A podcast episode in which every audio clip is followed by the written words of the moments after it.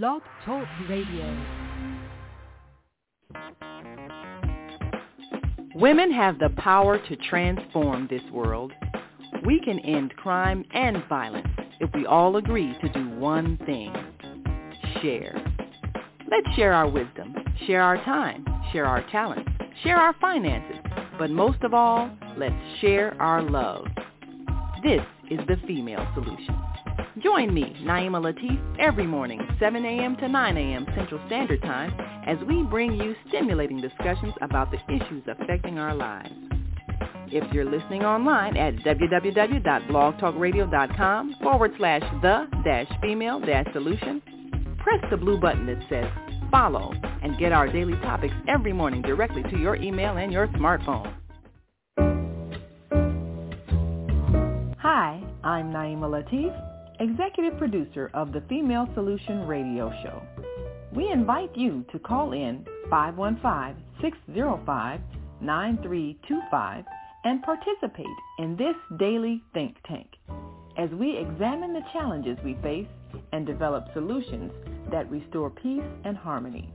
We are global transformers, changing the world from the way it is to the way it should be. We are one. Wherever we live on this earth, we are one human family.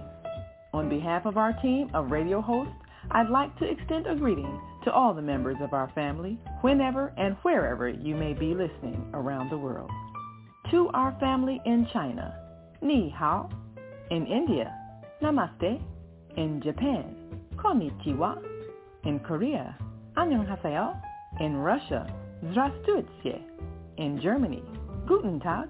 In Poland, Dzień dobry in France, bonjour, in Spain, hola, in Italy, ciao, in Egypt, ahlan wa in Ghana, akwaba, in Nigeria, paleo, in South Africa, sawubona, in Senegal, nangadef, in Kenya, jambo, in Israel, shalom, in Pakistan, Afghanistan, and Saudi Arabia, assalamu alaikum, greetings and may peace be upon you all.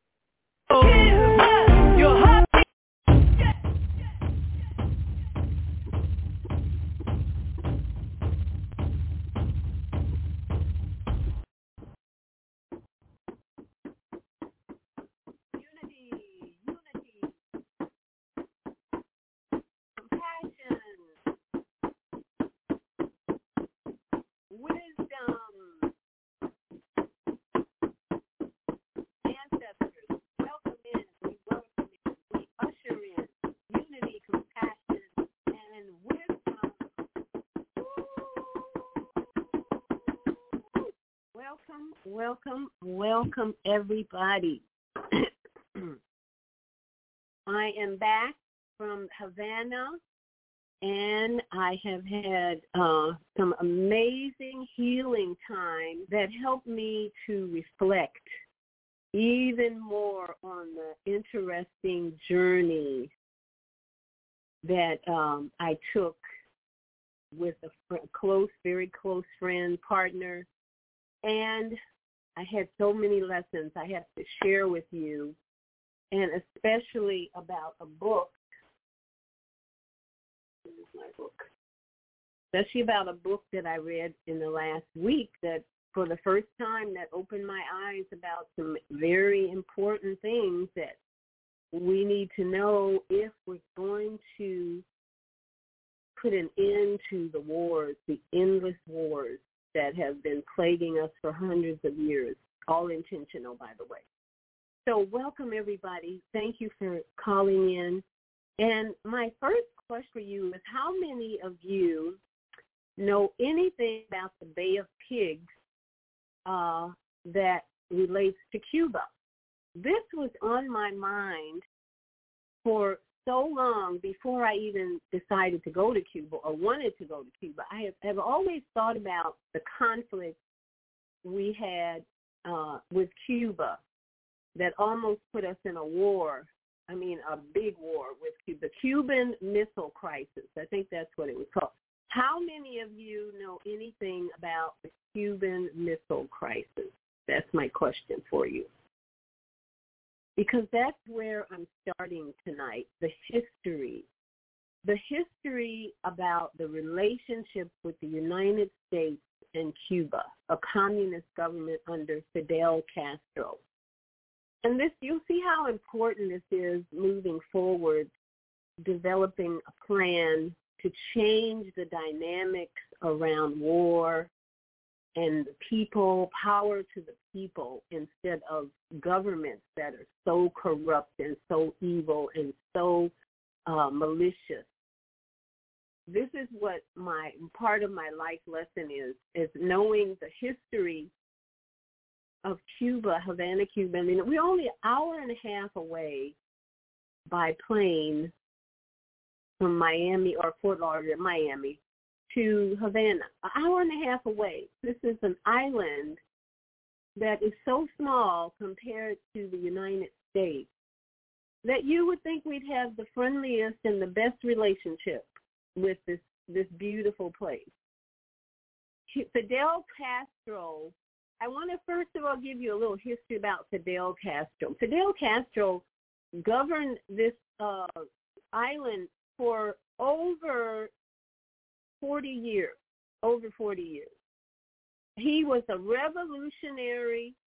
He was a politician. He was a prime minister. And then eventually he became the president from 1976 to 2008. So for 22 years, no, more than that, 32 years, this man was president alone. 32 years he was president.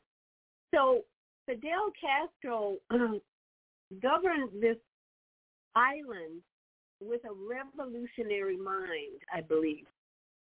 So back in those days, it was probably a more harmonious, less poverty uh, in the in the island. But once Fidel Castro passed on, his brother took over, and now today there's turmoil and poverty and all kinds of confusion going on.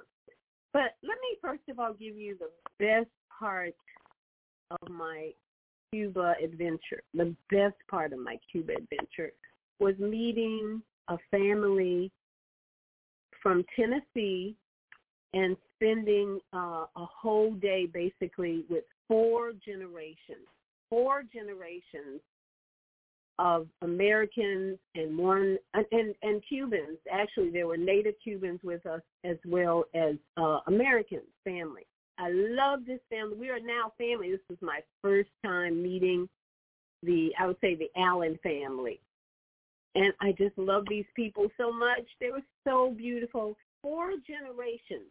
A two-year, no, let me see, a nine-month-old, a two-year-old, their parents, and then the grandparents of one of the parents, and then another great grandparents, and it might have been five, let's see, might have been five generations. But that was the best part of my journey is, is in getting to know these people for the first time, all of us go, coming from different areas, and then the four generations stayed up upstairs at an Airbnb. I stayed downstairs with my partner in an Airbnb and we got together occasionally. I have some great video I'll be posting on my YouTube channel soon. That was just the most awesome time with that family. I love them so much and so grateful that I got to meet them and spend time with them. The one uh, person who is responsible for us having smooth travel throughout Havana for a whole day was a tall, dark, and handsome Cuban man. I mean, really tall, dark, and handsome, honey. Just a, beauty, a, a specimen of beauty in every way. Tall, six foot seven, dark, handsome, just awesome. So, of course, he spoke fluent Spanish, So he ordered all the taxis for us to go to lunch at a Chinese restaurant of all places. And then all the taxis to come back home. And then later that evening, we all went out to what they call the factory. And he ordered all the taxis. We had to take more than one taxi because we had so many people and we had taxis going and and he ordered all and a fluent it, it pays to have a fluent spanish speaking person with you in cuba havana no need to translate anything he was there for us except they missed their flight the first day so my partner and i were on our own. And i think that's maybe where we uh picked up maybe a bug of some kind. But we didn't get sick until we got back to the united states. In fact a day after we returned to the United States, the headache started in my partner, the feverishness started in his body, the coughing, and then the next day I started getting a headache, feeling feverish, and so for three days we just had to rest. There was no just drinking tea and resting, not eating a lot. And the beauty and the blessing from that is we got detox from all the pollution from all the old cars because Cuba, as Havana doesn't import any American cars. Havana doesn't have any fast food joints either, which is a blessing. Oh, in so many ways, they've they've gotten rid of American negative American influences for the most part are out. No McDonald's, no Chick Fil A's, no whatever fast food. So you have a lot of thin people, not not much obesity there at all. People are thin, walking around doing. Some people are very sad looking because we were told there's a lot of starvation, poverty, whatever. But then one night we had a group of teenagers walking toward, or not teen, I don't know, young people walking toward us in the middle of the street. This is about 10 or 11 at night young people are laughing and, and having a good time. And one girl just breaks out in a cartwheel right in the middle of the street, just having a great time. So it really was a beautiful representation of the variety and the diversity of that island. And I mean in terms of color, nationality, race, culture, age, everything. There's a quite a beautiful diversity in Cuba, in Havana. And unfortunately, we didn't get a chance to go outside much of Havana. We were in the city with all the car pollution. So the lesson for us was learn the lessons and then come back and share the lessons. So the first lesson that I want to share with you is looking back on the Bay of Pigs, back to the Bay of Pigs, the Cuban Missile Crisis. What was that all about? what was that all about? Why were we even considering going to war? Why were we even considering fighting a small island like Cuba? Well, one people, one would say uh, it was about the communism that Fidel Castro was promoting and leading and all that. that that's one aspect of why the CIA and the U.S. government saw a need to start a conflict with Cuba. But I want to give you a current day perspective on that, and it's by Robert F. Kennedy Jr. This, this is the synchronicity of the week. The synchronicity of the week for me was number one, returning to the United States and seeing this book for the first time and reading it and just being in shock about what I read that I have to share with you. And then the synchronicity of tuning in to YouTube and seeing Robert F. Kennedy Jr., who's running for president, seeing him explain what happened from his perspective as the nephew of the President of the United States back then, John F. Kennedy Jr. Fascinating, fascinating summary of what he heard and saw. So I'm going to play that interview. He was sitting in a barber shop with some brothers. I don't know who these guys were. I just synchronicity, by chance, coincidence, I came upon this video and he broke it down what was really happening uh in back in 19 what I'm going to say 19 the Bay of Pigs. Where where are you? Missile crisis. I believe it was 1965. Now I was only 11, 10 years old. So how many baby boomers out there remember the Cuban Missile Crisis or the Bay of Pigs incident when John F. Kennedy Jr. was president? Not Jr. Yeah, when Rob, when John F. Kennedy was president. How many of you remember that event? And I don't I don't think I remember reading about it or anything like that. But 19 no 1961 is when that occurred. 1961. Oh, we got a hand up. 1961 is when that happened. And we all didn't think, I'm sure none of us thought about the seriousness of it too much or what was actually going on.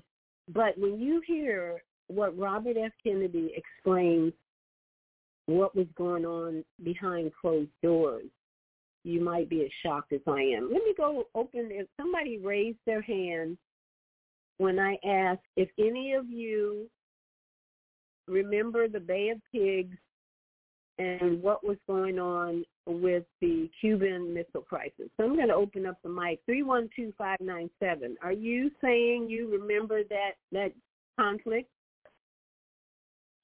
Oh yeah. I'm a 60 I'm a 60 babies. 60 70 babies. No, speak up. Speak up. Just cookie. I'm a 60 I'm a 60 70 baby. You're a 67 baby? 60s and 70s. 60s I grew up in the so 60s. what do you what do you remember about the Cuban Missile Crisis or the Bay of Pigs incident? I mean, I asked my mother and she said that's what they do. They're gonna always have rumors of wars and it's always about land or possession. So there's been thousands of war threats. Some have turned into, you know, they want to take people to war every, what, 40 years, I think. Father served in Vietnam. Uh, war came back and had me, so I'm a veteran's baby. Okay, so let me pause there. Goofy, hold on. Let me pause there. I'll come back to you because I want to get to the question if you know the details. Let me ask 321-368. You know the details of the Bay of Pigs and the Cuban Missile Crisis. 321-368. Yeah, I was. You know, you said you were ten, so you know, I was, I was about seven. I can't hear. I can't hear. Okay, let me let me do this. I've got my um.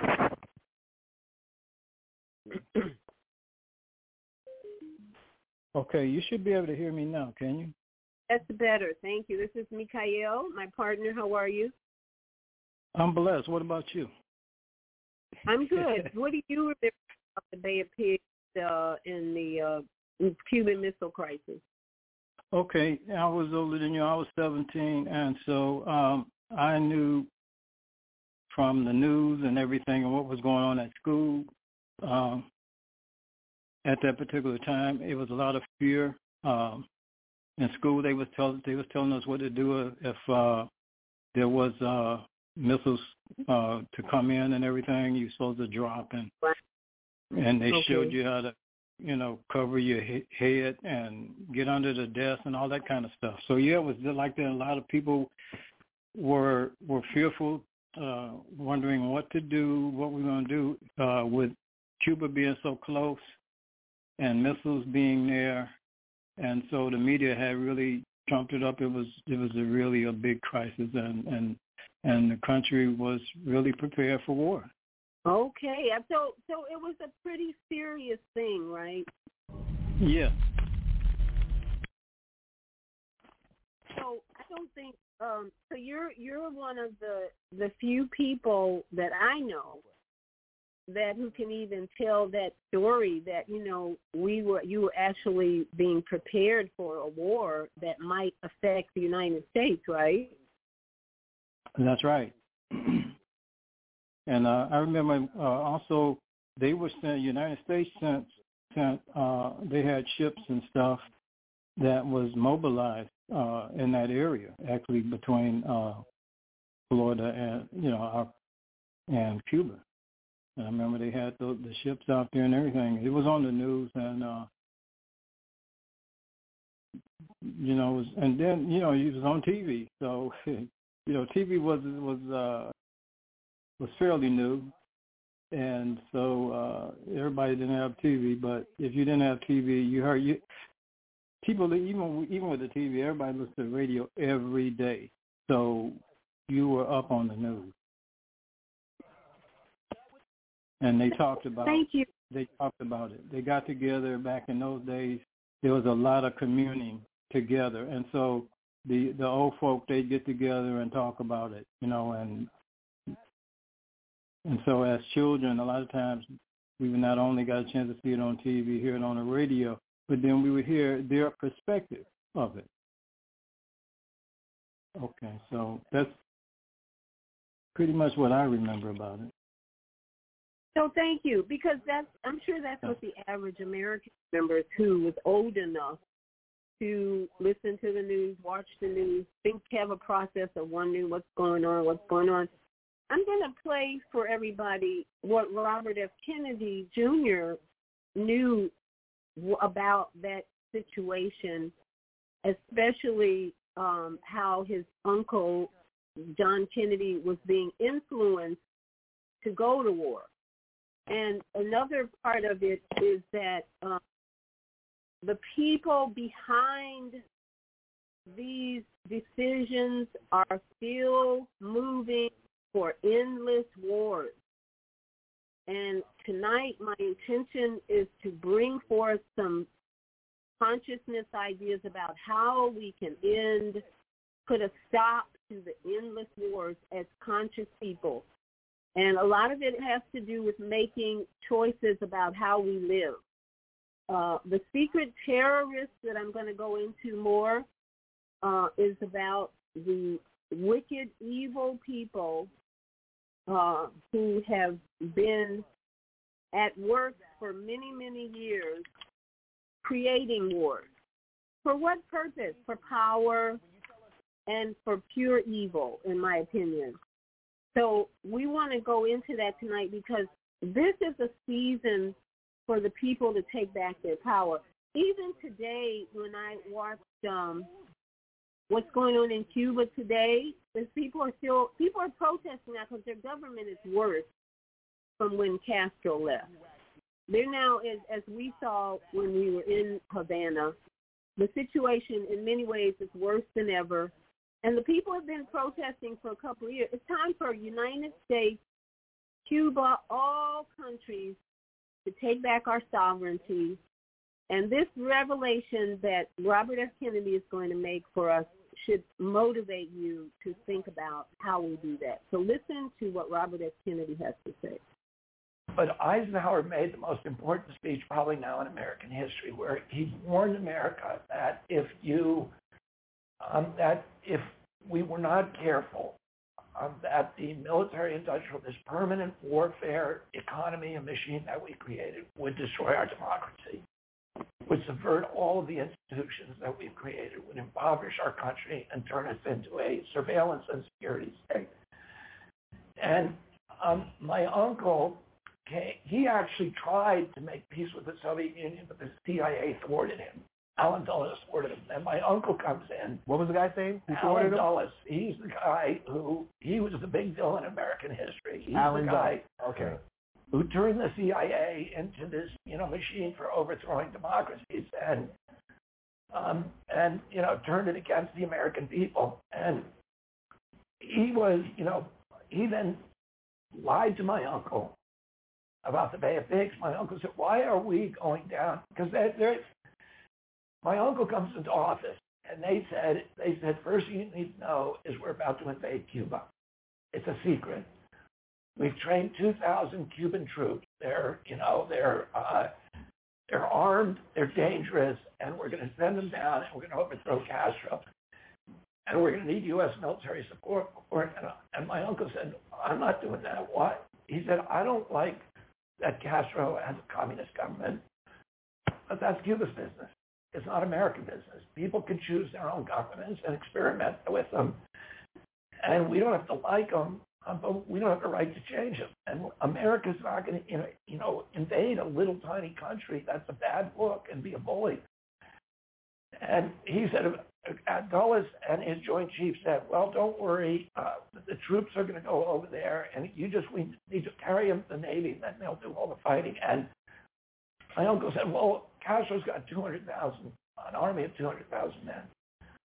How are these 2,000 men going to defeat that army? And he said that the CIA lied to him, and they said, we've infiltrated the army. We know that they're going to rise up and turn on Castro as soon as our men land. Mm. And my uncle said, well, you're not using the U.S. military. My uncle didn't want to send them, but the CIA said if you keep these guys here, they're going to cause terrible trouble because they're armed and dangerous, and they're going to they're going to uh, consider you a traitor, and they're going to cause a lot of trouble. So my uncle said, you're not going to use the U.S. military, so they got United Fruit, which owned all the sugar cane before Castro had thrown them out to give them boats to bring those men over. And the men died on the beach or were captured by Castro. And that's when my uncle said, I want to shatter the CIA in a thousand pieces and scatter it to the wind. And my uncle then you know, the CIA wanted him to go into Laos. He refused. They wanted him to go to Vietnam. He refused. They wanted him to go to war in 62 with Russia. Instead, he made friends secretly with Khrushchev. Mm-hmm.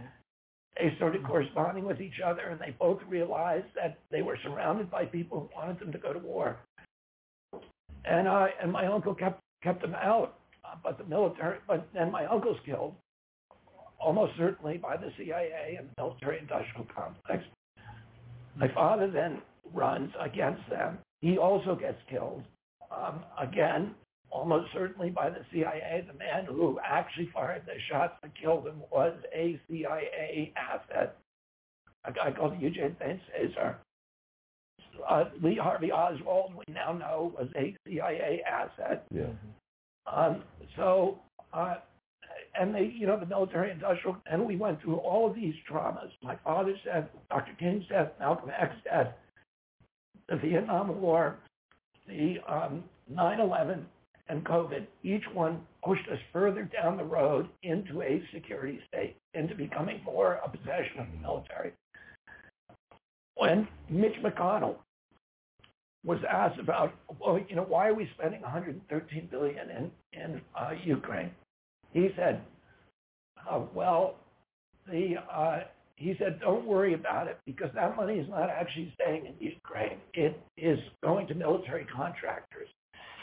It's, it's just going over, you know, technically going to Ukraine, but we're actually just buying, you know, going to General Dynamics. And, yeah, other right. soldiers. And he said, so it's all American companies, and that's good for our country. Yeah. And that's that is their rationale. And that, and they're, they're, over there, they're killing Ukrainian kids, so nobody here is going to complain because nobody here is, you know, watching the coffins come home. Right.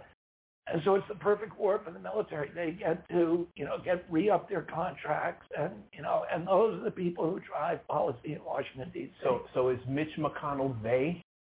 He's part of them. Okay. I mean, Joe Biden is they. Because when, you know, when you Joe say Biden Joe Biden, when you say the, the military-industrial complex, I'm still looking for names. Like where the my Victoria Nuland, Joe Biden, Antony Blinken. Those are the people who are dri- who are driving. Those three, the, those those those three names. Yeah, those three names. Okay, so when you get in, Joe Biden will go and you'll yeah. fire the other guys. That, no, no, yeah, all of those. You know, I I will reorganize the CIA, and I'm gonna we have 800 bases abroad. You know how many the Chinese have? One and a half. I, I, the Russians may have one. So that is a current explanation of what many of us had no idea was going on. The CIA pushing for then President Kennedy. Now, remember, Eisenhower was out of office. I got somebody texting me about Eisenhower having something to do with that, but and when Eisenhower left office, Kennedy came in, and right away the CIA wanted to let him know, uh, let him know who was in charge. And somebody just said, "What is RFK?" So if you're just joining us, Robert F. Kennedy Jr. just explained how the Cuban Missile Crisis came to be. The Bay of Pigs. You can this up on Google or Wikipedia. It's all there. Is all history. Robert F. Kennedy was explaining what President Kennedy was being was facing as a president with the CIA and who knows who else forcing him to go to war with Cuba. Unfortunately, it was the biggest disaster that the U.S. has ever uh, faced.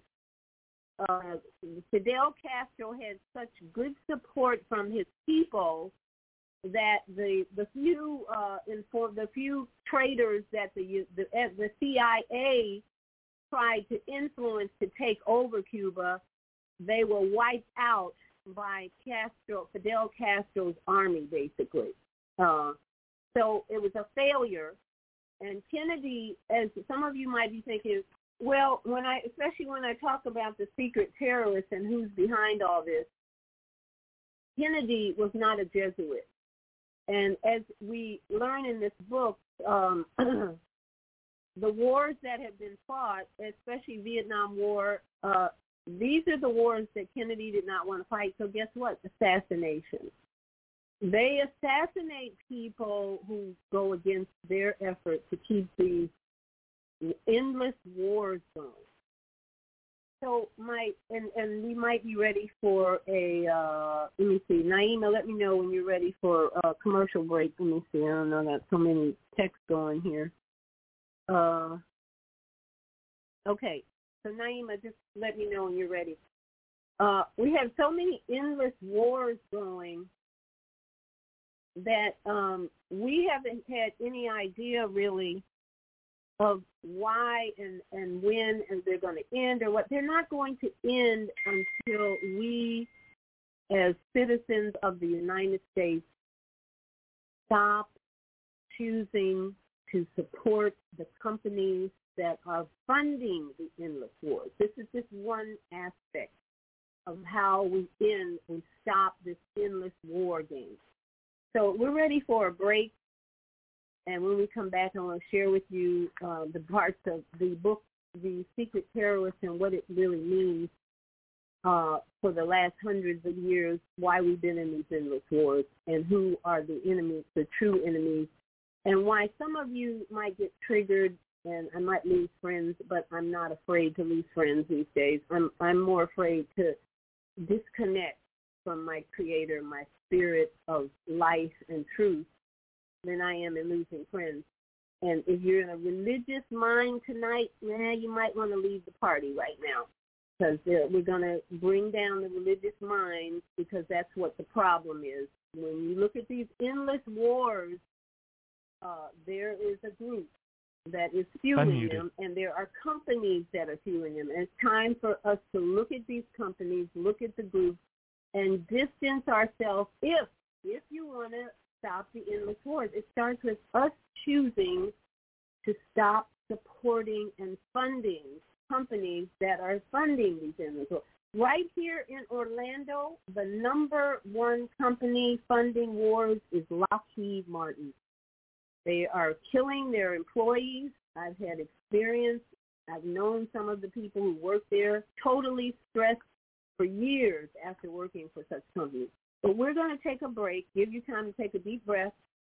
If you think you need to exit, if you've got a religious mind, you might want to exit now because we're not going to be easy on the religious minds tonight because that's the problem, part of the problem.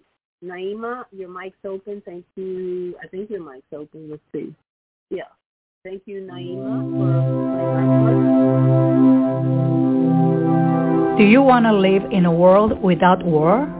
Join our global peace movement. Heavenly Culture World Peace Restoration of Light transcends culture, religion, ideology, and other boundaries to achieve peaceful harmony in the global society.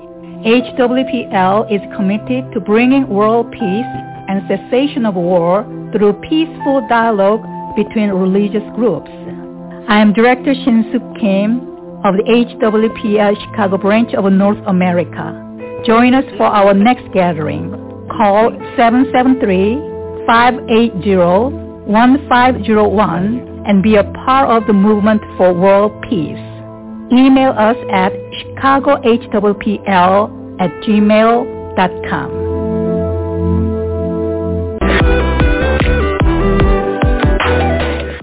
in to Soulful Solutions with Dr. Debbie Green on Thursdays at 7 a.m. Central Standard Time and 8 a.m. Eastern Standard Time to hear great topics and stories on grief and turn it into victory.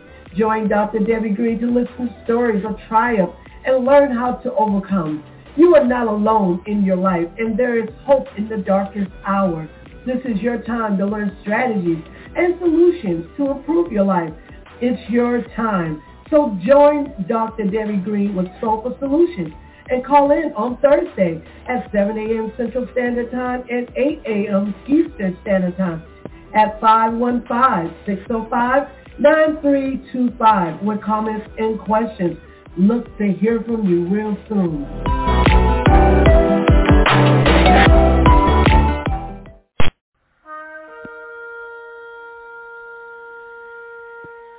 I'm Viyahta, your holistic life coach.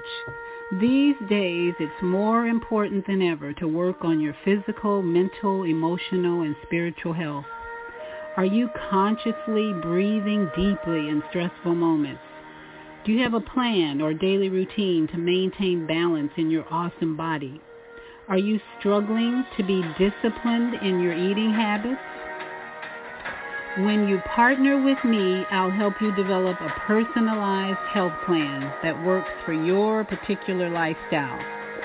You can find out more about me at yourholisticlifecoach.com, where you can also review my three-step protocol to guide you to abundant health. That's yourholisticlifecoach.com, and I'm Viyahta.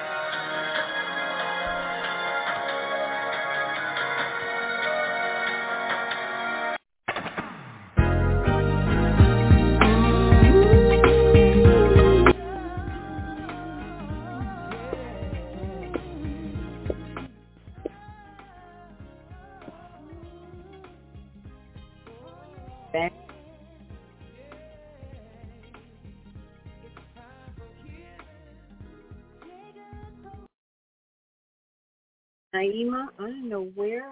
I'm so confused. Naima's, are you on 678 or 312? I'm so confused here tonight. Okay, so let me continue.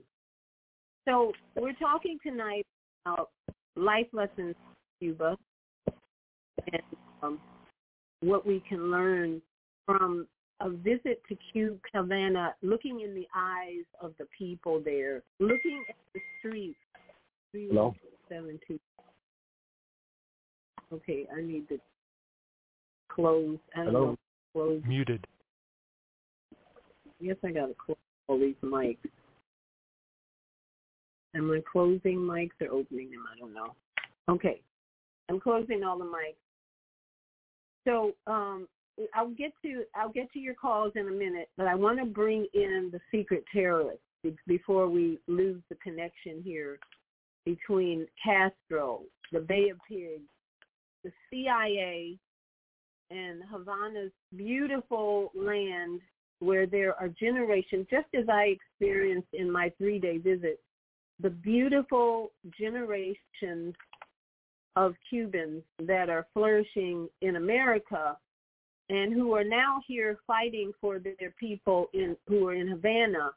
And the funny thing is some of them are asking our government for help to deliver them from the communist government that is now in control. Oh my goodness. Are we going we I, I don't know what to even say about that. You're asking this corrupt government that we have for help? That that just seems like a, a worm, a, a bag of troubles to even ask, we request any assistance from this particular government for anything, anywhere.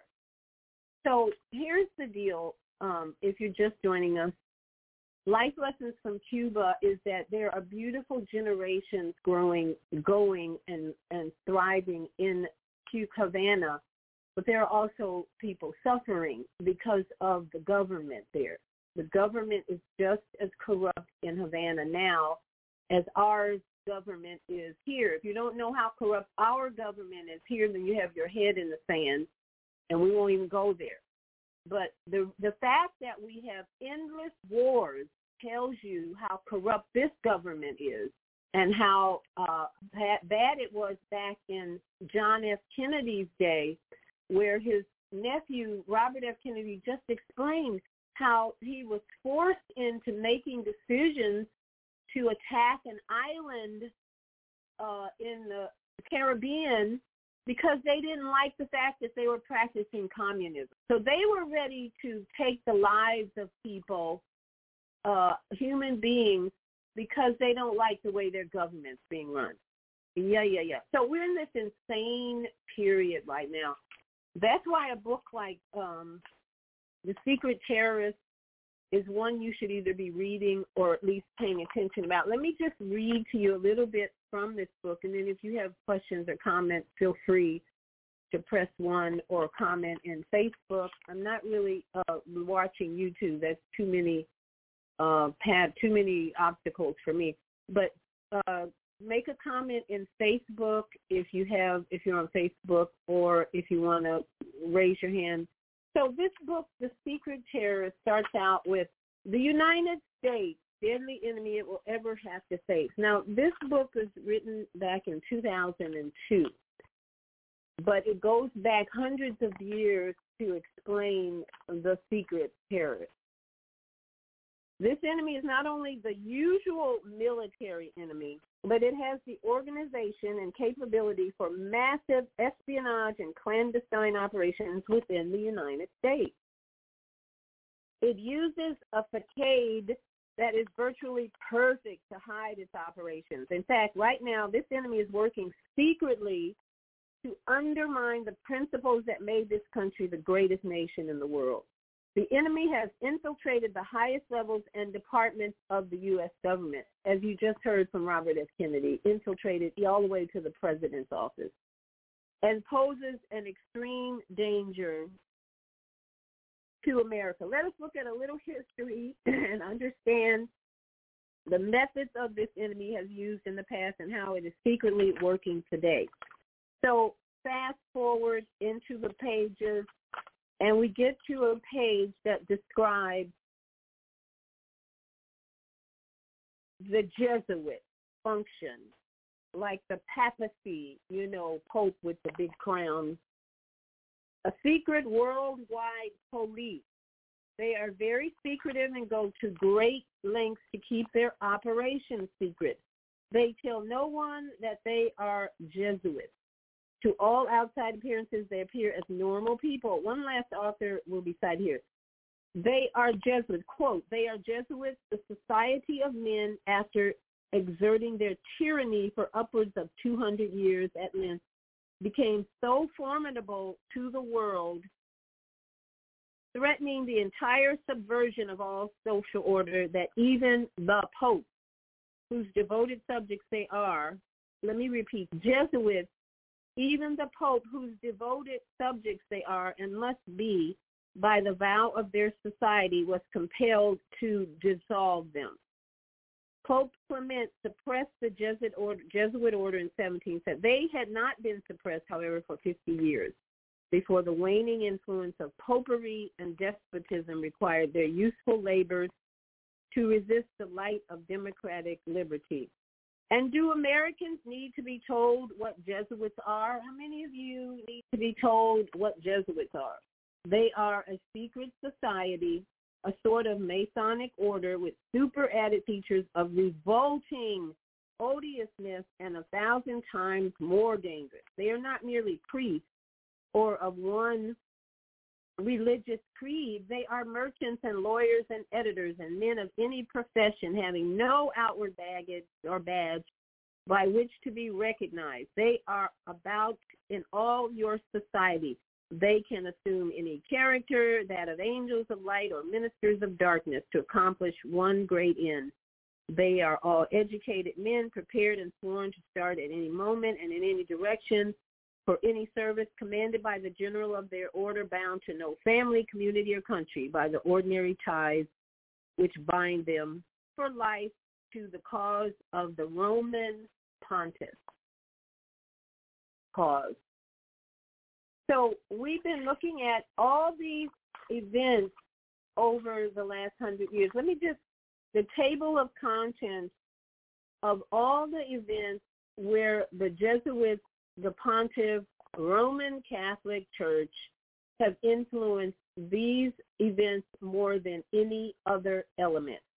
President Andrew Jackson, Harrison, Taylor, and Blackman, President Abraham Lincoln, the the sinking of the Titanic, World War One, World War Two, President John F. Kennedy, the Waco massacre, the Oklahoma City bombing, the World Trade Center attack, religious terrorism in America. In other words, the Pope in the Roman Catholic system is running the show, people.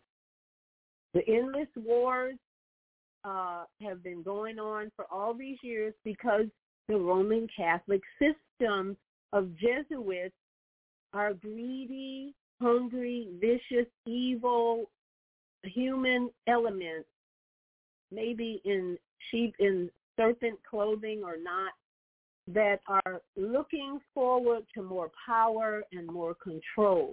So you got like the extreme narcissistic power going here over the last hundreds of years that is controlling uh, the activity of even today where we see the Ukraine and Russia situation.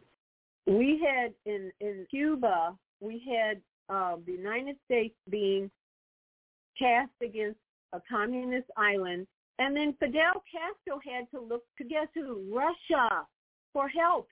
When the United States tried to attack Havana or Cuba, Fidel Castro called on Russia for help. So that's where the Cuban Missile Crisis came in because eventually uh, Russia came to their support and help, and we're talking about them bringing more weapons to fight America, the United States. So when we look at how these companies, which are, let's keep it in mind, the secret terrorists, J-E-S-U-I-T-S, and Roman Catholic Pope, papacy, which is the mother all uh the mother of all i forget the revelations talks about the the one the red horse and the, the i don't know uh, maybe uh Mikhail can help me on that. Uh what revelation says about um the the woman on the horse the scarlet uh Mikhail are you there? Yes. Excuse me. Yes i'm here. What what does that say in Revelations about the scarlet woman or on the horse? Well, actually, it talks about the scarlet woman who says that uh, she really needs, she's independent. She doesn't need help from anybody, and um, she's, you know, she's alone. She's gonna stay alone, and she, you know, she's able to save herself from whatever transpires, and uh, that she's a widow, basically. And uh, so, and actually, that that emblem, that emblem is on some. I'm trying to think right now. I'm trying to memorize, but that um, that's on a seal. That statement is on a seal, and uh, basically in, in uh, Revelation 13, it it tells how that she's bottom line she controls all commerce, you know, worldwide, globally, and and consequently she's uh, she's considered as the you know the ruler of the world. Yes, the whore of all nations or something like it. Thank you. Um, and that's what we forget. Um, the prophecies in the Bible are, are actually being um, fulfilled right now. Many people are talking about the prophecies. What's going on right now is in the Bible, and so uh, surprise that uh. Why do I keep opening two different phones here? Uh, okay, thank you. Uh, so let me just read one more thing, and then if you have questions, I have comments here. Let me go back to the comments from uh, Facebook. Uh, Zelda says, "Grand evening, Queen. History simply repeats itself. Same, same way of being when we. Let me see. Same way of being when we were children 60 plus years ago, slowly but surely discovering evils of the life as we know it. Absolutely. It's books like this that really open your eyes and remind us who is running the show. And so we don't have to hate each other. In fact, we can stop all this division because it's just a ploy uh, and Zelda says it's the reason why there are so many class action lawsuits against priests. There are the yeah that spiritual um, battle or effort right there, the the lawsuits against these priests um, that are just part of the system. They have they have ruled the Jesuits and the Catholic system, the Roman Catholic system have ruled for so long that it has become corrupt at the deepest level, pedophilia. We just heard about this movie, The Sound of Freedom, and um, you can bet that the Jesuits are working hard for that not to bring any um, relevancy to the issue uh, because that opens up a door for people to start questioning. And yet that's not even hitting the surface uh, of what's really going on with these wars. And, and that's my point tonight is uh, can we can we look at what's going on with these endless wars, a red, red, red flag to take action individually in the choices we make in what we consume and how we spend our money. Here's another quote about Kennedy and after he was killed, the day after Kennedy was killed, the decision to stop America's involvement in Vietnam was reversed. He he didn't want to go to Vietnam, but boom boom, you're out. That decision was reversed and the Vatican's program continued. I I would have had no idea that going to Vietnam was a Vatican program. Just like World War II and Hitler was a Vatican program. That's a chapter in here that you have. I can't even go into that chapter. It's so deep. But Hitler was a Vatican program, and the United States government was full fledged in on it. That's what this book reveals. Full, 100% in on it. So we can't be blaming Hitler as the only evil in this whole situation. People are like, oh, you know, Kanye West came out and said he loved Hitler, and they lost their effing minds when he said that. But if anything, uh, what um, Ye was pointing out was that he's not the problem. Hitler wasn't the real problem. There was a whole Vatican system, a United States CIA system. There were several systems feeding Hitler and the the whole Holocaust situation. So it goes on to say the Vatican's moral statement also revealed another reason for the Jesuits wanting to continue the war. They would make billions of dollars in the international drug trade. Imagine that. For the last four centuries, four centuries, the Jesuits have been involved in the Far East drug trade and they certainly did not want to lose this opportunity, even if it meant the lives of millions of people. That's what's so evil and demonstrative about this whole truth that people may not want to accept. They're making their their goal and their intention is just to make billions of dollars. So who do you think's running the pharmaceutical industry? Hmm? All about drug trade, making lots of money, and killing more people. How how much more wicked can it be? Billions of dollars making this. So here, let's get into the companies. Let's see, where are we on break? the companies that are involved in funding the war, which would give you an idea of who's behind them. Because as I just read to you, they wanted the Vietnam War to continue or go on. Why? So they could make billions of more money, especially in drugs, in the drug trade. Blows my mind how wicked a system we live amongst, and we have the power to change it if we choose.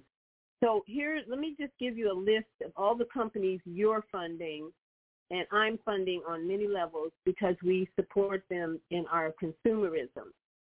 And until we stop and think about where our money is going, you are the problem. I'm the problem because we are unconsciously funding these billion dollar companies that are that are making war weapons of war and sending our soldiers over there to die for what?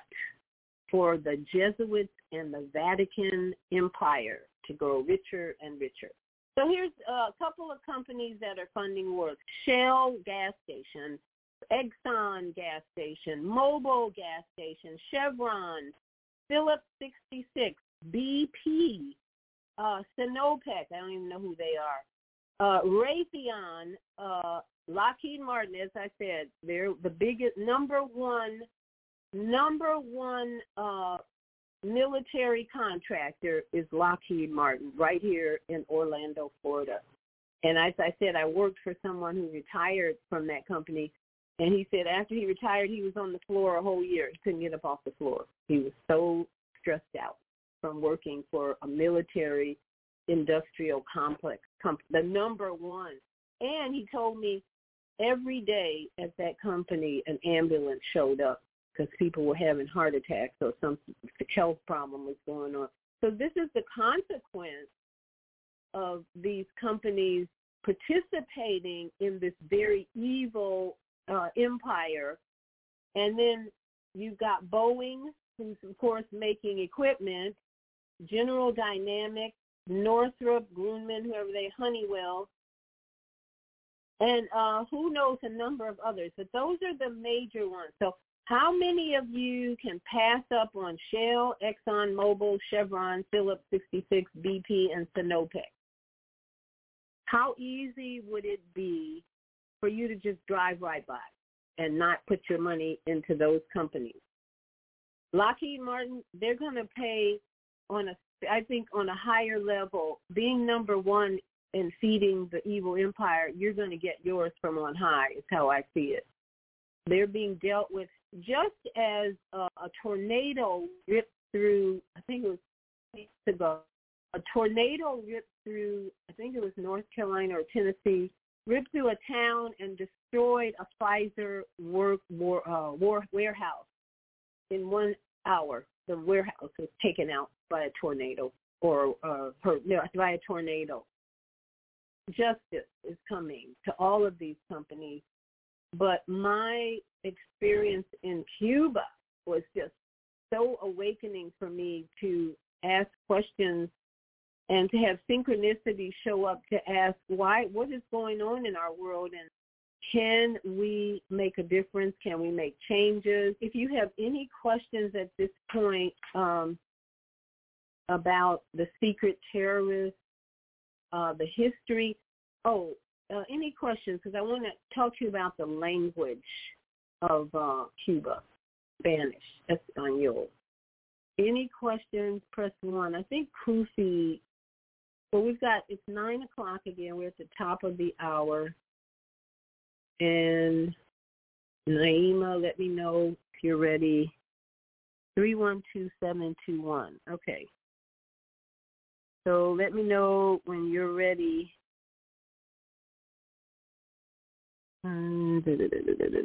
Okay. When you're ready um, for another break, but I believe it was Kufi who asked me to open up his mic again. So Kufi, 312597, I think that's him. Your mic is open. Okay, thanks for taking my call.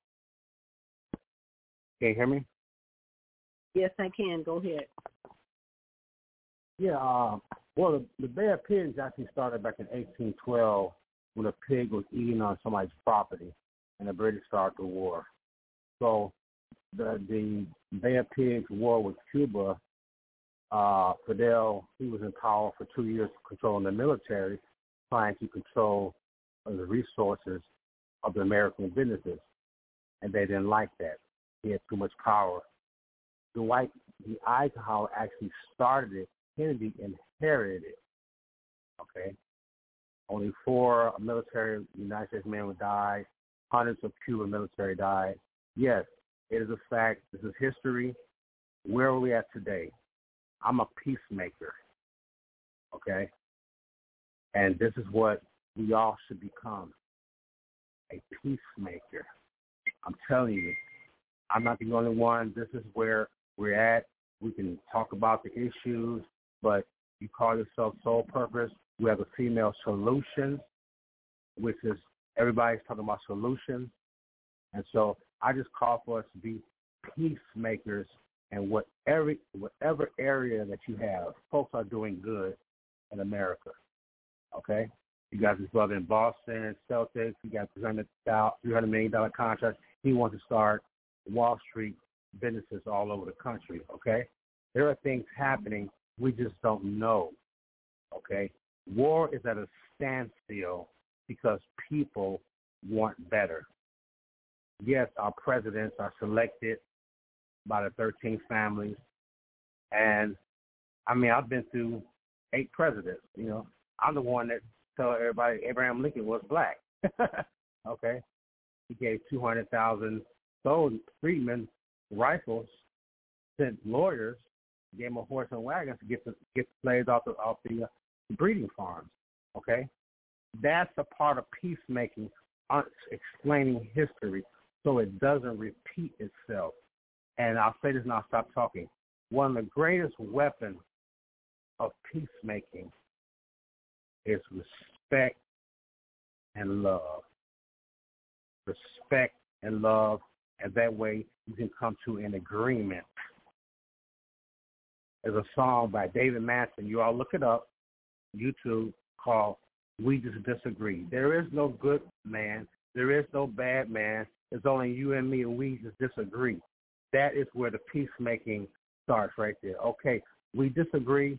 Okay, but we're going to come to an agreement. Okay, and I want to. I was adding that because you're saying all the stuff going on in the world, but we have peacemakers here. They're not just preachers and ministers. They're common people like you and me. Yeah. So I want you. Thank to, you. I want you. Thank you. I'm Thank you, Brother Kufi. We're going to go to a break and uh, stay with us. And yes, I totally agree with you. Among us citizens of the United States, we need to be peacemakers. We need to stop looking at your the color of someone's skin as a reason to judge them or hate them or any other negative emotions toward them. This is what the Jesuit papacy, pope, Roman order wants us to do is divide and, and hate each other. Yes, among all of human, we need to love each other like crazy. Love each other, embrace your neighbor, embrace your neighbor, embrace your next door uh, statehood. But this system has to come down with choices we make. If we stop funding companies that are funding the wars, they cannot survive. That's how. And here's the other thing, and then we're going to a break. The Most High Creator is looking down on us to make different choices, people. We're so complacent here in the United States. Coming back here from Havana, you realize how greedy we are. The meal, they don't have a lot of food over there. And I was looking at um, a, a video today about why Koreans are so thin. They have small portions of food that they eat, and they don't have three huge meals a day. Here in the United States, we got these huge portions of food we're eating. We're being gluttons, and we're complacent because we got a car and we got a nice house, and we got, and that's what the Jesuits love. They want to make everybody happy in their house and their all this food. We got so many choices. There are no fast food restaurants in Havana.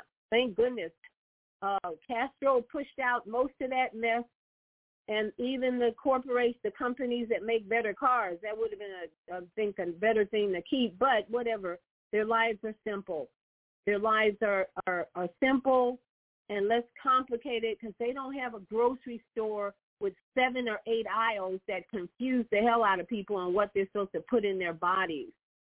So when we come back, we want to talk about the word sin, which is different in Spanish than it is in English, but yet that's what we saw in advertisements, billboards everywhere. When we first got off the plane, I started noticing the word S-I-N mixed in with other Spanish words. I thought that's weird. What does that mean? So we'll be back. We're going to talk about language and how it can program people in the way that it did for many of the Cuban residents. Um, so Naima, your mic is open. We're going to the next commercial break. We'll be right back. Hi, this is John Alexander. And I'm Naima Latif. Meet people like you who are making a positive difference in the world. Big difference. Watch us every day on The Media Connection at www.youtube.com slash The Media Connection TV. YouTube it. We'll see you soon. There are people who choose to make a positive difference in the world. Our job is to bring you their stories to motivate you to do the same. Join us each week, host John Alexander and Naima Latif, as we bring you the educators, entertainers, elected officials, religious leaders, and community activists whose works are transforming this world. Find out how you can make a difference too. Be inspired. Watch The Media Connection. Mondays at 5 p.m. and Tuesdays at 12 noon on cable TV channel 19 in Chicago. And other cities, check your local cable listings. Do you worry about finances, family, health, job, relationships? Are you in pain? Do you feel stuck? If you answered yes to any of these questions, help is available. Don't worry, you're not alone. It's part of the human process. You only feel this way because you haven't mastered the voices in your head. No hype, just down-to-earth, solid, workable tools and techniques that you can practice daily. It's really food for the soul, whether you want to learn how not to worry about anything, reverse type 2 diabetes, publish a book, promote your product or service, or just make extra money. To take advantage of the deal of the day, Go to zeldaspeaks.com or call 312-409-6619. Mention promo code The Female Solution and get free shipping. That's zeldaspeaks.com or 312-409-6619. Stop worrying today. Visit zeldaspeaks.com.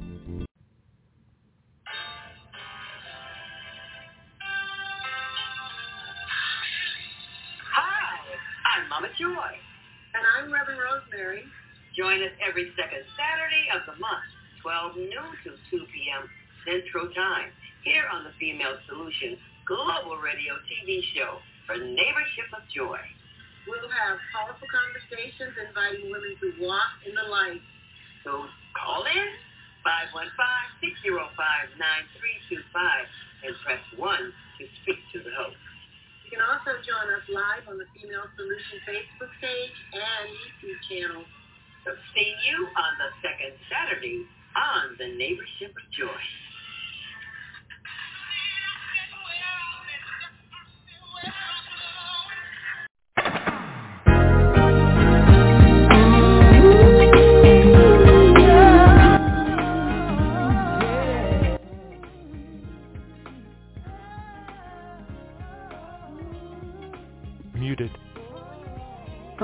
So we're back. If you're uh, listening in the studio, you can always join us on YouTube.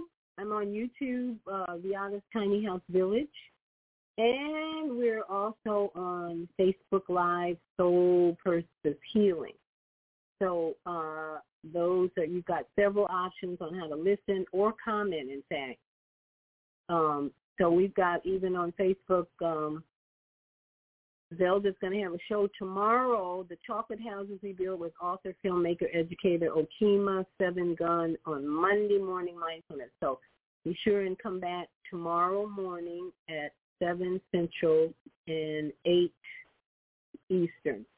So we're talking, if you just joined us, we're talking about uh, the life lessons from three days in Havana, Cuba. And they just kept going and going and going even after I got back here and read this amazing book about the secret terrorists.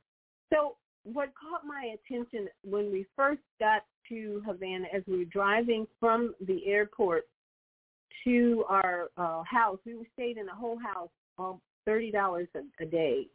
Couldn't ask for a better price, and the house was clean. In Cuba, there are no screens on the windows. There are no glass.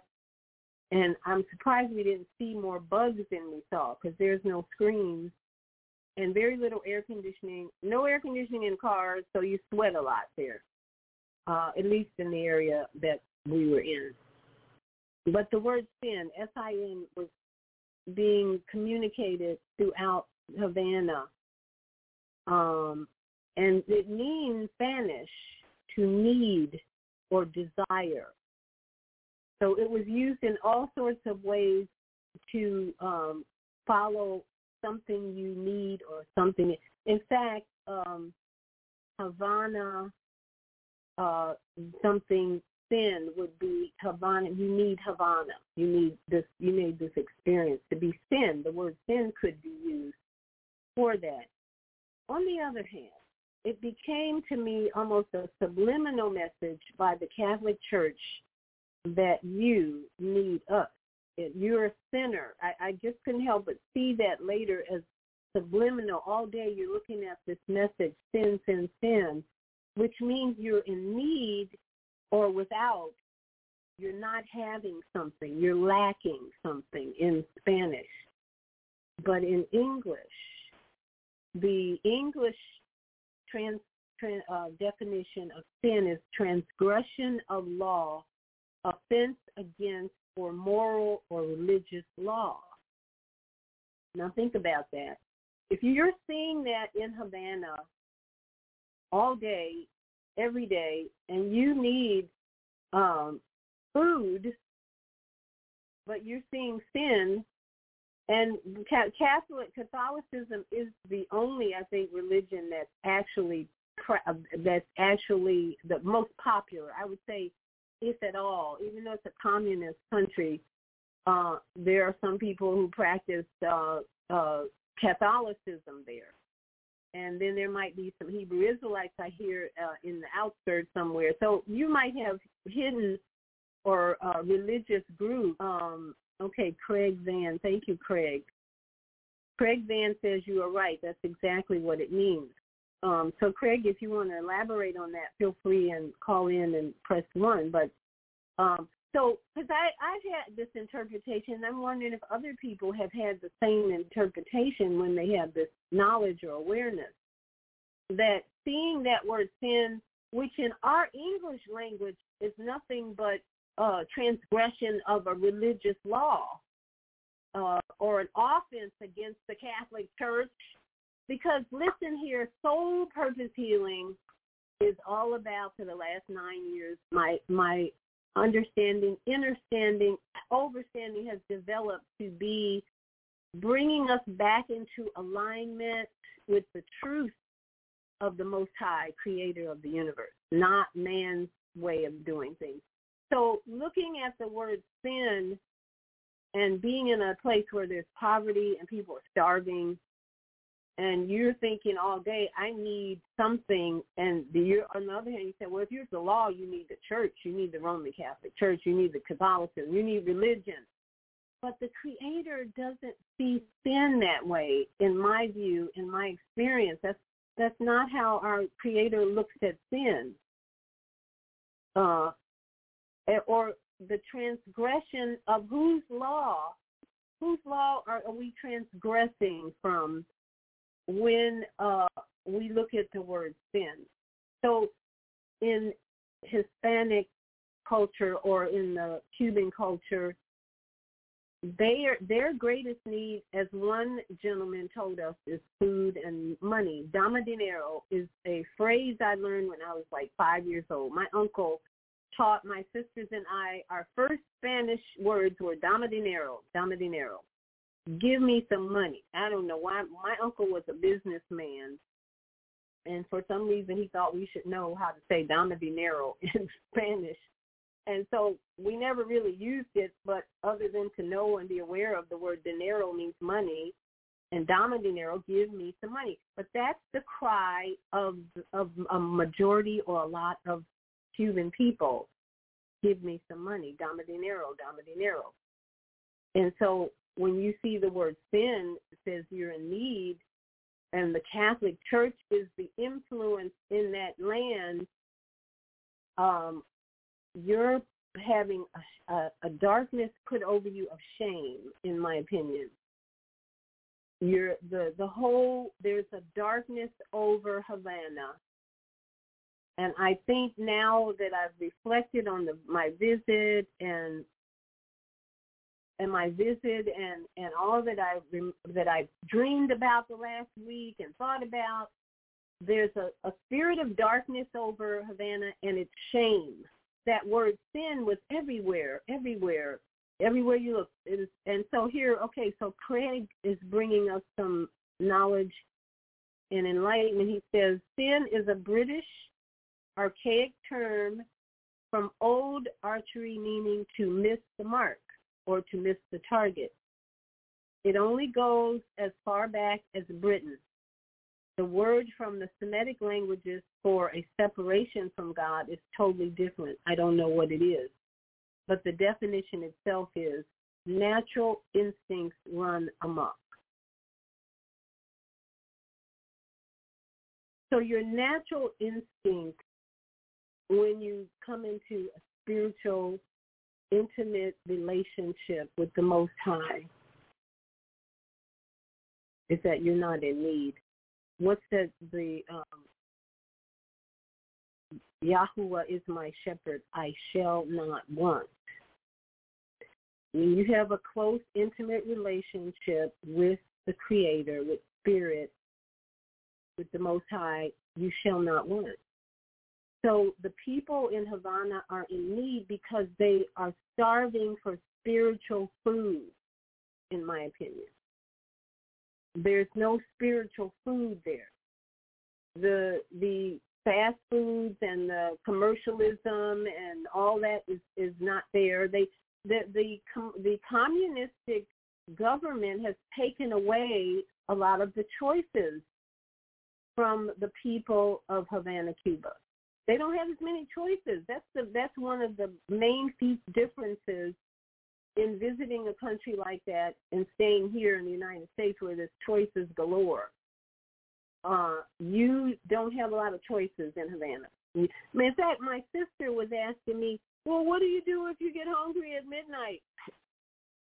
You better have an orange or an apple or something in the house, but there's no going to 7-Eleven for some chips and and junk food, that's for sure. And that's the type of lifestyle we're so used to. If you want to eat at 12 o'clock midnight, you can go out to 7-Eleven and and buy some junk food and get that. That's how why we have an obesity problem in the United States because everything's open for eating 24/7.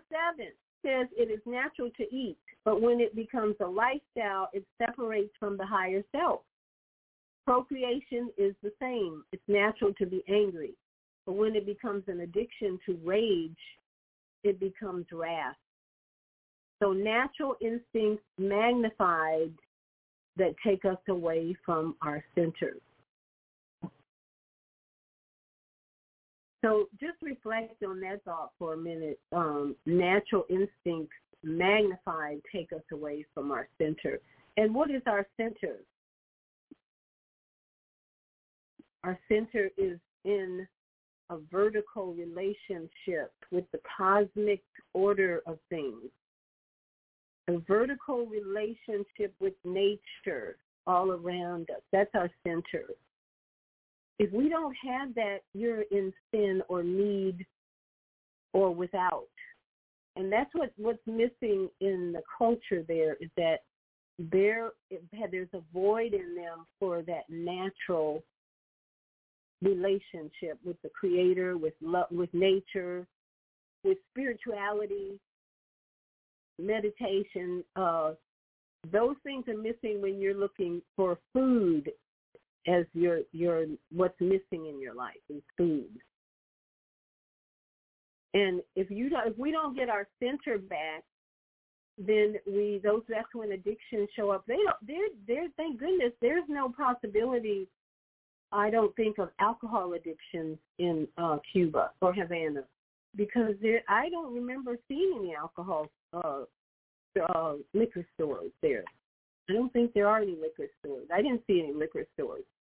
Now there were restaurants serving beer uh, for mainly for tourists, but um, there were no retail stores uh, providing uh, drugs for the masses like we do easily.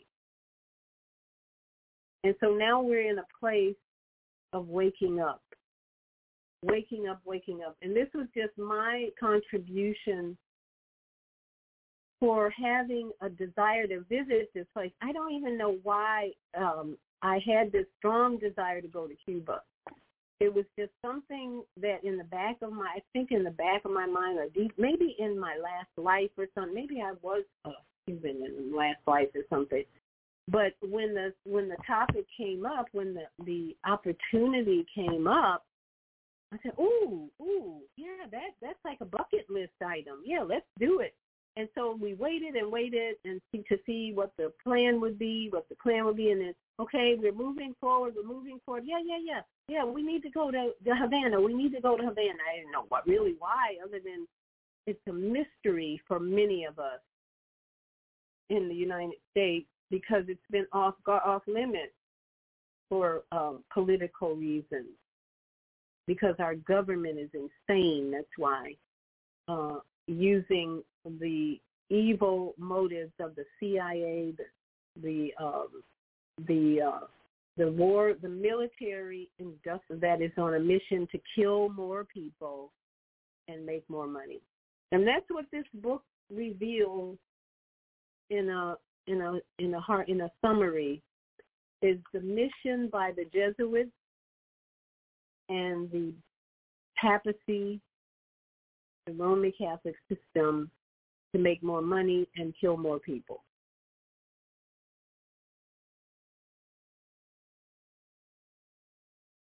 The secret terrorist. Blaming. Let's stop blaming each other. Let's get back to loving one another and hating the system loving one another and hating the system, not each other. This is the wrong, we went on a wrong path here of judging. Every time we hear racism, I think that's just a distraction by the left or whoever you want to call it. It's not even about left or right. It's about anybody who keeps pointing out that we need to treat people differently because of the color of their skin. That's all in the agenda or the plan of the Jesuits to distract us from the terrorists. There, this has just been a crazy drama show that we can wake up from and start doing things differently. And Craig says in Spanish, si no compras algo para muchacho, El Sevas Ecuador Sin Ropa. If you don't buy anything for that young man, he will be without clothing, to be needy, lacking. If you don't buy in something for that young man, he will be without clothing, to be needy, lacking. We met a um, a couple uh, on our walk in Havana, we met a couple uh, who talked to us about the the income of doctors in Havana. Of course, the government pays for the education of medical students. The government pays for a lot of uh, education. In fact, probably all the education uh, in Havana. We were right down the street from the university of Havana. We passed by it several times as we walked. And this young lady who had graduated and was working in a clinic and just as skinny as she I couldn't believe how small I, she looked like she was about 15 years old, but she had to be a lot older because she had been in the medical school and uh she was making I think it was forty five dollars a month. Forty five US dollars a month as a doctor in Havana. So I know that sounds like absolutely crazy, but when you consider all the money that the government invested in her education and payback time, or there's no reason uh, for you to make more than that uh, when you're provided. They might even be providing her housing.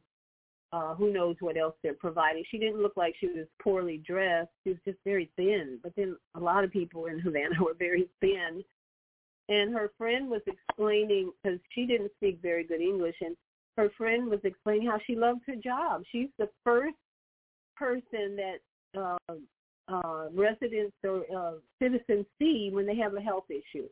And evidently, people are the doctors are just laying around uh, doing nothing in Havana. They're not very busy in Havana because I don't think they're very sick there because McDonald's is missing, Chick Fil A is missing, and so many other destructive food chemical sources. Let's not even call them food chemical sources. So what I did when when I sat stood there with my eyes wide open, listening to this these this story or explanation of education in Havana, I was in kind of in shock. And we were carrying around um, U.S. dollars in our pocket because we were told, you know, the citizens like to get U.S. dollars. I pulled out of my pocket every dollar I had in my pocket, which was probably around ten or fifteen one dollar bills.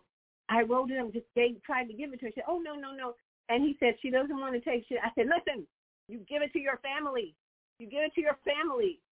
I was almost in tears uh, hearing about her story alone and just wanting to give more. So thank you, Craig. If you don't buy something for that young man or even give money in Havana, they will be without clothing or be needy or lacking. I don't know if she would have been lacking if I hadn't given her that money, but I would have been lacking in my need to give more, give to the people there because I'm I'm rich compared to what they're going. Some of them are going through. I am totally I'm so wealthy now. I don't I can't I don't dare complain about anything. I haven't really, but even more so after my visit, I have to train myself not to complain about anything and I hope after this show that you will consider how wealthy you are and that you are not in need, especially if you consider yourself, quote, a Christian and who is your shepherd and you shall not be in want is what the the the word the word says. The scripture says you have a shepherd. Who is your shepherd? The question I think Americans or Christians need to be asking is who's your shepherd? Are you in want? Because Cubans don't have a shepherd that I could see, at least especially not visibly. And even spiritually, they're lacking in a sh- spiritual shepherd, it appears, because there were lots of frowns painted on people's faces as we walked the streets of Havana. And even if you say, hola, buenos dias, Hola, buenos dias. So the dark energy over that area is real, but it's hopeful when we visit. And many of the Cubans here in America are taking big bundles. There, there were people um, in um, in line for baggage check with huge bundles of goods going to Havana. So the the Havana the Cubans who come to America, they make better money. They go back and spend money in their country and they help their relatives. And so we can at least be grateful for the ones who um, the ones who are heartfelt and who are need who need to give. That's the message for us. With the Jesuits, the Catholic Church, and all these uh, wicked institutions taking lives, taking lives, draining people of their respect, child trafficking, uh, sex trafficking. They're taking, taking, taking. So we should have a need to give, give, give to each other. Love, love, love, love, love. Respect, respect, respect. Patience, patience, patience. And more love. We can't give enough love when you consider all the hate out there, all the wickedness out there. And here's one more thing about uh, religion. The other day, and then we're going to go to our last commercial. Jesus was not a Christian. Buddha was not a Buddhist.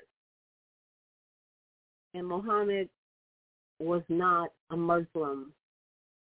They were teachers of love. And for all of you still out there practicing your religion, you're the problem. And I might lose friends from that, but you're the problem because the Catholic system, the papacy, is over all of these denominations in some way, shape, or form. They're running the religious denominational circle of defeat, lies, and untruth time for us to get into spiritual worship with our breath, with meditation, to our Native American uh, routines of, in nature. Let us get back to nature and out of the, the buildings that are promoting religious Catholic, Roman papacy, Jesuit order of things, because that's what's funding the many war, unending wars that are killing, killing, taking lives, taking lives. It is time for us as conscious people to be needy, needing to give more love because to offset all the wickedness that's going on. So we'll be right back. Uh, we are going to our last break. Unmuted. And thank you for hanging in there. For those of you who are still there, we'll be right back. Are you constantly arguing with your spouse? Are your children misbehaving and acting out? Is someone in your family abusing drugs? Have you been the victim of domestic violence? Are you grieving over the loss of a loved one? Let us help you restore serenity to your life. At Serenity Family Social Services, we understand that good mental health is the result of emotional well-being. Our goal is to assist you and your family in removing emotional distress and restoring harmony and balance to your lives. We offer individual, couples, and family counseling. I'm Howard Williams, CEO of Serenity Family Social Services. Call us today at 312-315-4820. That's 312-315-4820. Oh man, God sent the monthly sun bill today. This sunlight is really expensive, especially during this season. I'll probably have to work overtime to pay it. Well, you better pay it on time. We don't want the sun to go out and we're sitting up here all day in the dark. Wouldn't it be terrible if God charged us for sunlight?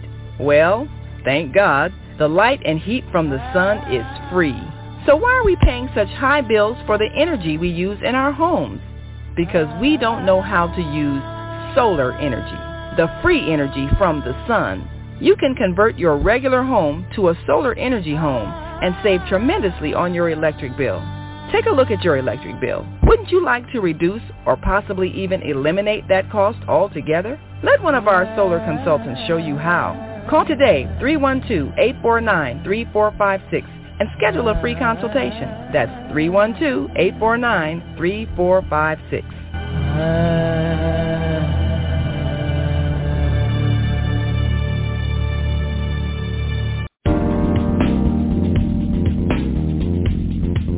Is Monday morning a struggle to get out of bed into the swing of things? Well, don't worry, you are not alone. Join us for thought-provoking, stimulating, and mindful conversations on higher learning with Zelda Speaks for your Monday morning mindfulness session on Blog Talk Radio, The Female Solution, Mondays 7.30 until 9 a.m. Be sure and send your ideas, thoughts, comments, and suggestions. Also, if you'd like to be a guest on the show, visit zeldaspeaks.com and send us your info. We'd love to have you. Experience mindfulness moments with the mindfulness slash stress relief coach, Zelda Speaks. And thanks for sharing the mindfulness moment tip of the day. Stay on purpose, stay empowered, and stay tuned to your next session of mindfulness on higher learning with Zelda Speaks. Make it a mindful day. And thanks for listening.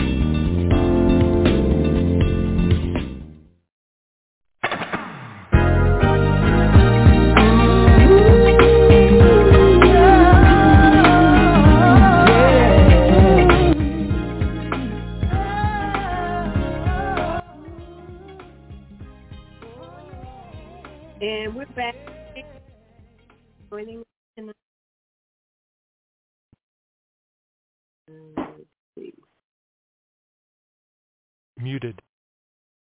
All right, we're back. Uh, so we've been talking about life lessons from Cuba. If any of you have ever traveled to Cuba, I would love to hear from you what your perspective was or is.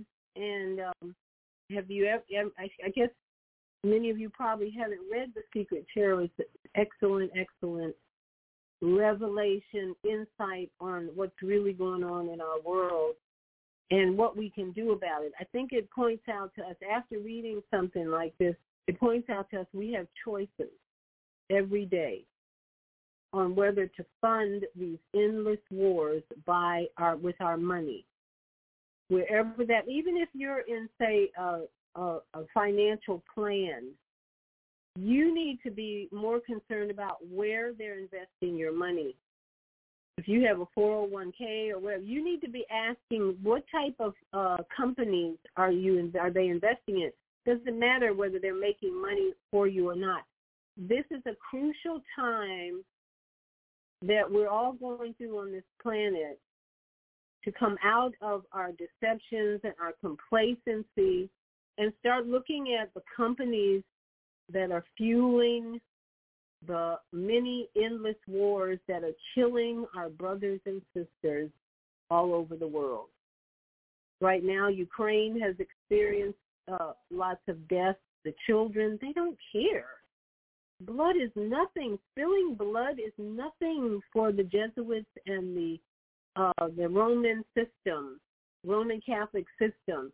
And again, if you're in still in a religious mind and you're not being open-minded to an intimate relationship with the cosmic universe and the spiritual aspect of nature, the creator's love in nature, the relationships in nature, then in some way we're fueling the wars because that's the whole Roman Catholic influence over religion is to keep us in a mind that says we have to be obedient to uh, the law, the religious law, instead of freely loving ourselves first and and loving our brothers and no matter their skin color. Because it's not about skin color at all. You go to that's the one thing you begin to notice uh, at, in Havana, the skin colors are just as diverse as ever.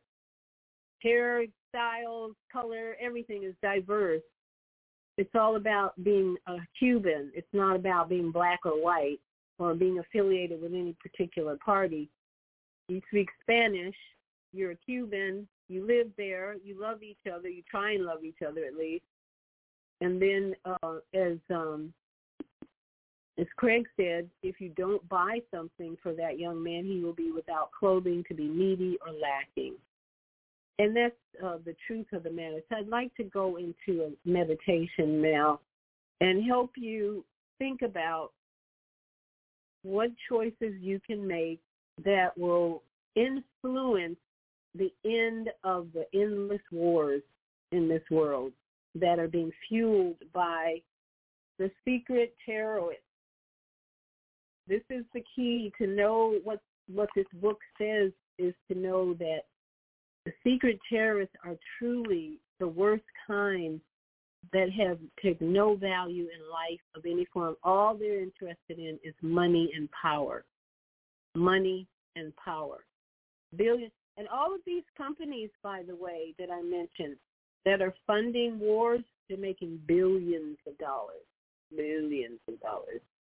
Let me uh, read the list again of the made the top companies that are feeding the military industrial complex. And then you have a choice to make on what difference can you make reducing the possibility of endless wars. Shell, as I'm sure many of you think, Shell gas station, Exxon, Mobil, Mobil, Chevron, Phillips 66, BP, Sinopec, Raytheon, Lockheed Martin, can't do much about them, but they're being dealt with on a whole nother level. BAE Systems, anybody knows anything about any of these companies, let us know. General Dynamics, Boeing, General Dynamics, okay, Northrop Grumman, Honeywell. And um, in 2009, just to give you an idea, uh, Lockheed Martin, oh, 2020, they've been, Lockheed Martin has been in the number one position for the last, since 2009. They sold $58.2 billion worth of arms and military services in 2020 alone. So if you look at how the pharmaceutical is raking up billions of dollars, then Lockheed Martin is making bill. They're both really making money on the same type of service. Drugs and um, weapons against the human body and drugs and, and weapons against other countries and drug distribution. Billions of dollars are made in this country alone, just alone, on drugs and military equipment. What is how does that make you feel to consider how we contribute to these endless wars? They're not just over there when we are making decisions here in this country that keep feeding those wars. And we've been so complacent in this for so long, but that is why I believe the Creator Most High sent me to Havana to bring back a different perspective about our complacency, about the faces that I saw, the streets that I saw. All the ghetto is everywhere, for sure, and yet we fight these wars. I'm sure if you were to visit Ukraine, you would see the same experience, you'd have the same experience of greeting people and face to face, learning to love their faces, talking to them, experiencing their hurt and their pain and their suffering, and then realizing that's not my enemy. That's not my enemy at all. So, um, let's see, we got another uh, comment here. Naima Latif says the problem with religion is that people imagine God to be like their dysfunctional parents. They think the creator of the universe is impatient, condemning, punitive, egotistical, and unfair when it comes to equal treatment of siblings. Excellent point.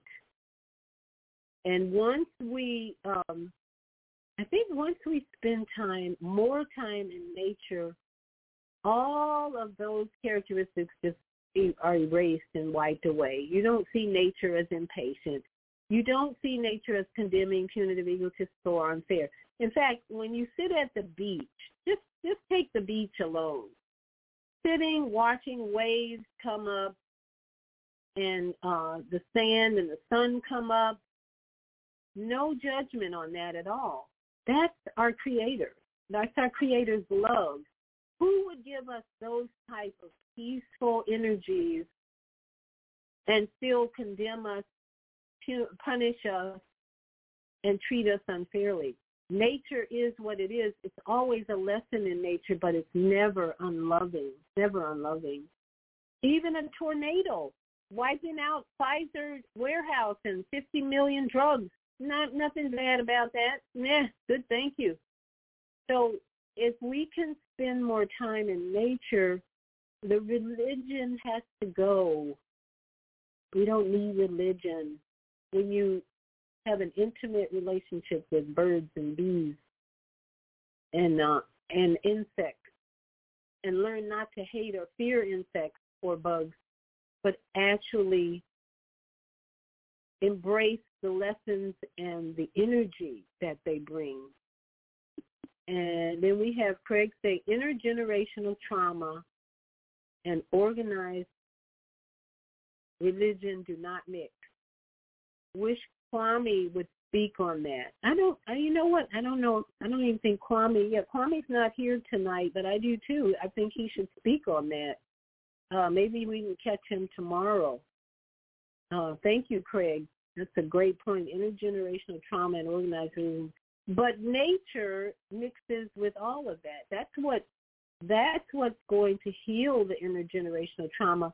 When we get out of the concrete reservations and and begin to let go of our traditions that we've been in and that our and more than that our parents as Naima mentioned we have we get away from what our parents and our caretakers taught us about religion and we do the the unusual Native American festival, all those things, nature, nature, nature, then we're going to heal the traumas. And, and we'll have no need for uh, organized religion. And so Zelda says, me too, Craig. Baba Kwame, we missed you. Yeah, I don't know where he is. Somebody has need to call him. He's usually here, but I know he gets caught up in doing all kinds of busy things. Nature nurtures, our fav- one of our favorite phrases. And uh, let's see, Naima says, as long as people, oh, okay, we got this. Okay, as long as people imagine God to be like their dysfunctional parents, they will never comprehend the message of unconditional love, equality, compassion, and joy that is continually expressed through those who bring inspiration to humanity from the creator of the universe. So, so true. So, so true.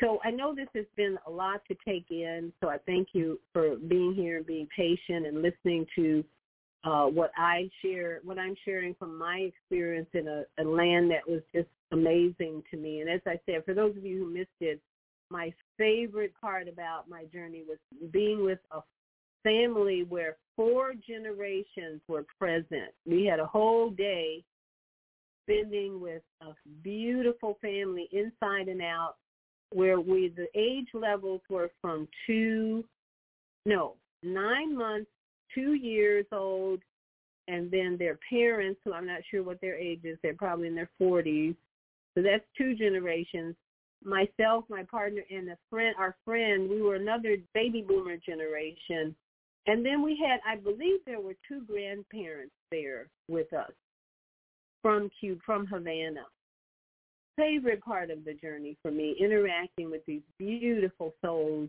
getting to know them. We're now family. The fam the family went back to um Tennessee, I believe.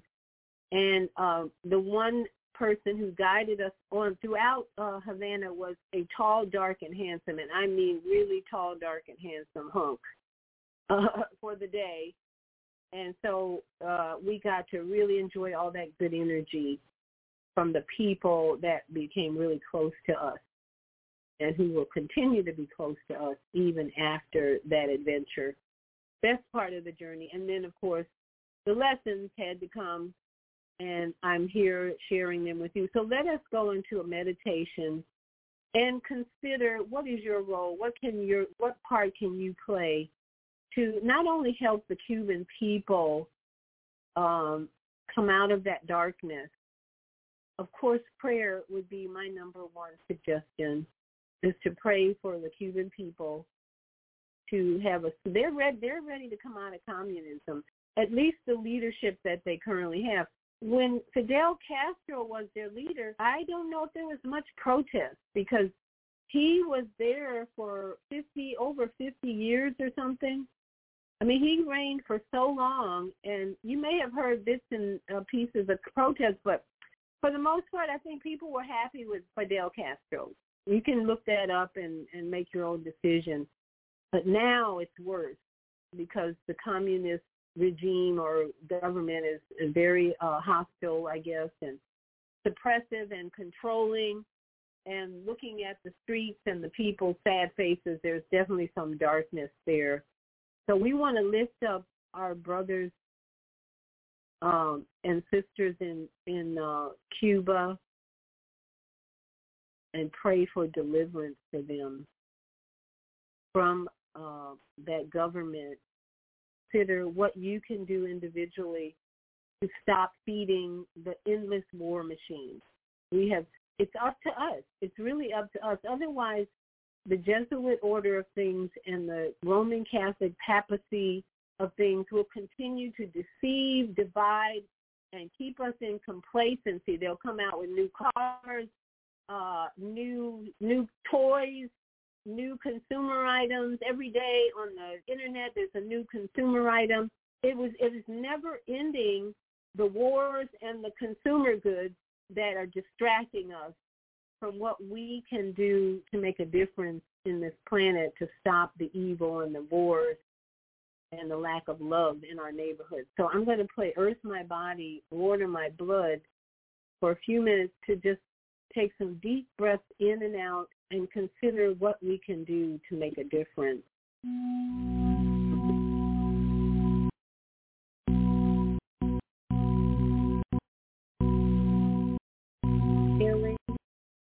Earth my body, water my air my breath and fire my spirit.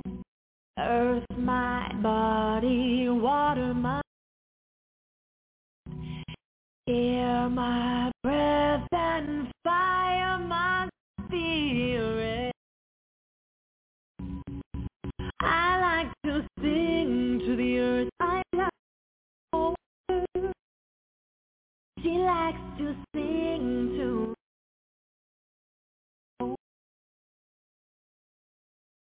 I like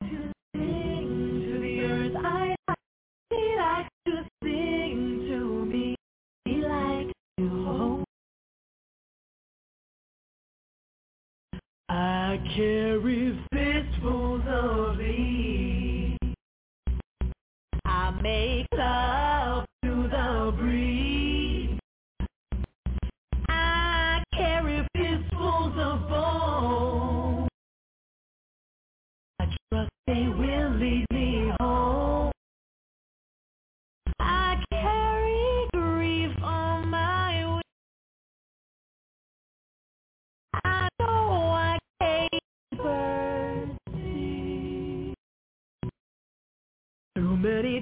of this moon, my women have suffered wounds. But my grandmother, close your eyes, can't you see? And my grandchildren are here. The rose, the crow, and the deer. I am surrounded by light, the light of story. I need to quiet my mind. I need. We are surrounded by light, the light of story. We need to quiet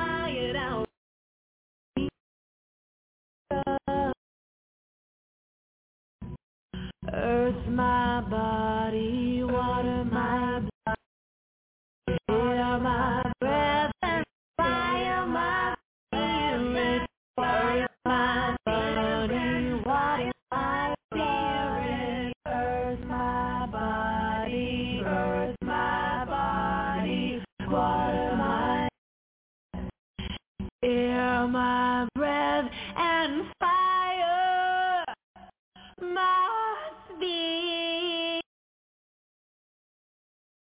Inhale, inhale.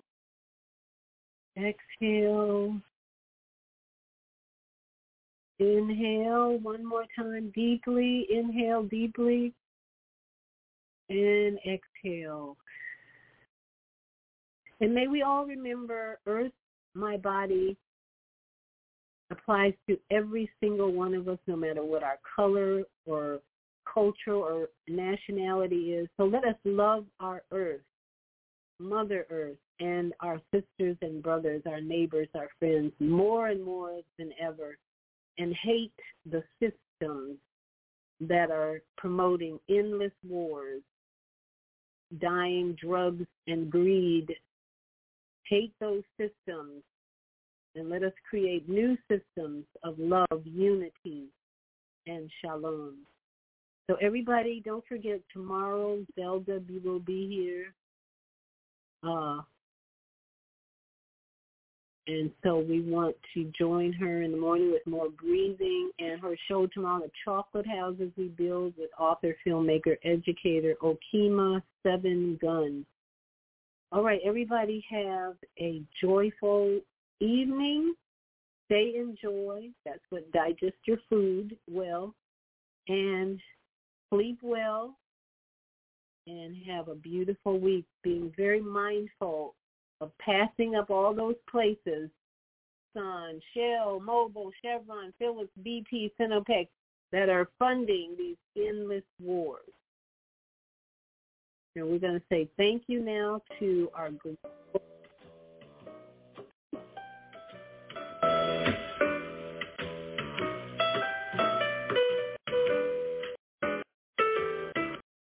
come to the end of our show today, but you can hear every show in the archives at www.blogtalkradio.com forward slash the dash female dash solution.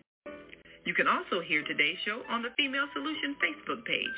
Go to www.facebook.com slash the female solution. Leave your comments about today's show. You can always reach me on my website at www.naimalatif.com. That's www.naimalatif.com. Watch our TV shows, listen to our radio shows, order our books, and be sure to get your copy of the book, The Female Solution. On behalf of our team of radio hosts, I'd like to thank all of you who participated in today's discussion. And to our global family listening from all around the world, we say thank you. To our family in China, Sheshe. Sheshe. Zanyaba. Japan, Arigato. Korea, Kamsamnida. Russia, Spasiba. Germany, Danke. Poland, John Kujon. France, Merci. Spain. Gracias. Italy. Grazie. Egypt. Shukran. Ghana. Medasi. Nigeria. Eshe. South Africa. Gabonga. Senegal. Jaret. Kenya. Asante. Israel. Toda. Pakistan. Shukriya. Afghanistan. Tashakur. Saudi Arabia. Shukran.